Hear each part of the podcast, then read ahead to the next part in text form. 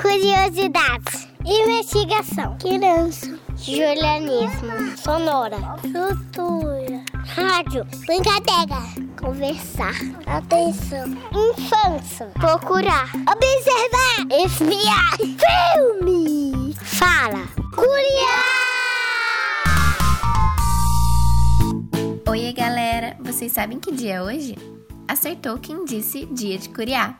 Eu sou Giovana, mas podem me chamar de Gi.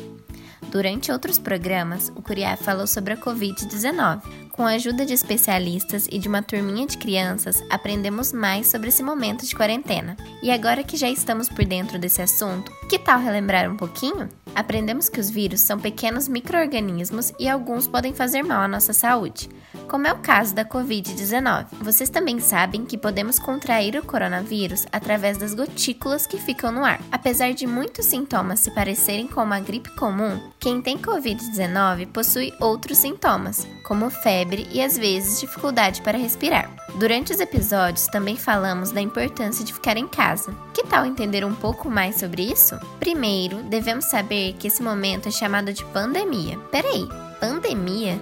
Mas o que é isso? Uma pandemia é quando muitas pessoas de vários países ficam doentes ao mesmo tempo.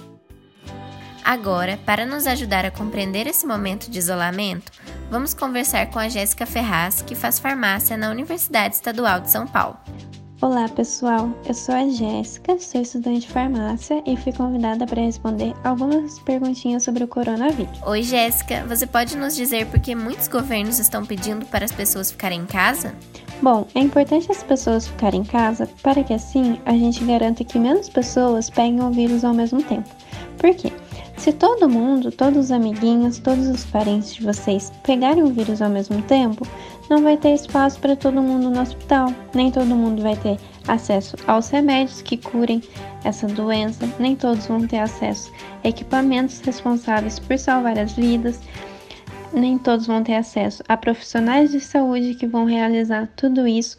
Então, por isso que é importante todo mundo ficar em casa, porque você ficando em casa, você garante que outras pessoas, se precisarem, infelizmente, tenham acesso a tudo isso para poderem se salvar. Por que chamamos esse isolamento social de quarentena?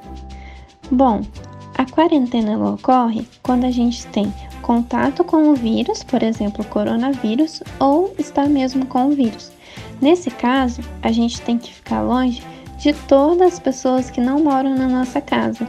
Infelizmente, a gente acaba tendo que ficar distante de muita gente, como amigos, colegas, vizinhos, mas é para o próprio bem deles, garantindo assim que todo mundo fique saudável. Embora pareça que dure 40 dias, nem sempre é 40 dias que dura uma quarentena. Ela pode durar, por exemplo, no caso do coronavírus, em torno de 15 dias, garantindo assim a segurança.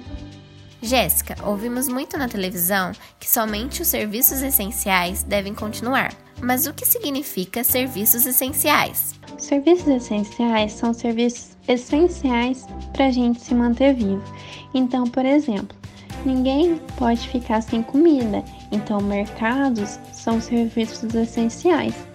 Ninguém consegue ficar em casa sem água ou energia, então são serviços essenciais. Ninguém pode ficar sem uma farmácia para um caso que você precise de um remédio urgente, que você está passando mal, ou até mesmo para caso você esteja com coronavírus. Então, é um serviço essencial. Então, serviços essenciais são todos aqueles necessários para que a gente continue vivendo. Aprendemos também que alguns sintomas da Covid-19 são mais fortes e só podem ser tratados dentro dos hospitais, com a ajuda de aparelhos e medicamentos que ajudam na respiração dos pacientes. Se todas as pessoas começarem a sair de casa sem a extrema necessidade, o que pode acontecer? Muitas pessoas vão começar a ter esse vírus ao mesmo tempo isso impossibilita que muitas pessoas tenham acesso a aparelhos, tenham acesso a medicamentos e ao auxílio dos profissionais de saúde. Obrigada pela conversa. E vocês, gostaram dessas dicas? Por hoje é só. Compartilhem esse episódio com a turminha e fiquem por dentro de todas as novidades no nosso Instagram. É só acessar Projeto Curiá. Até a próxima!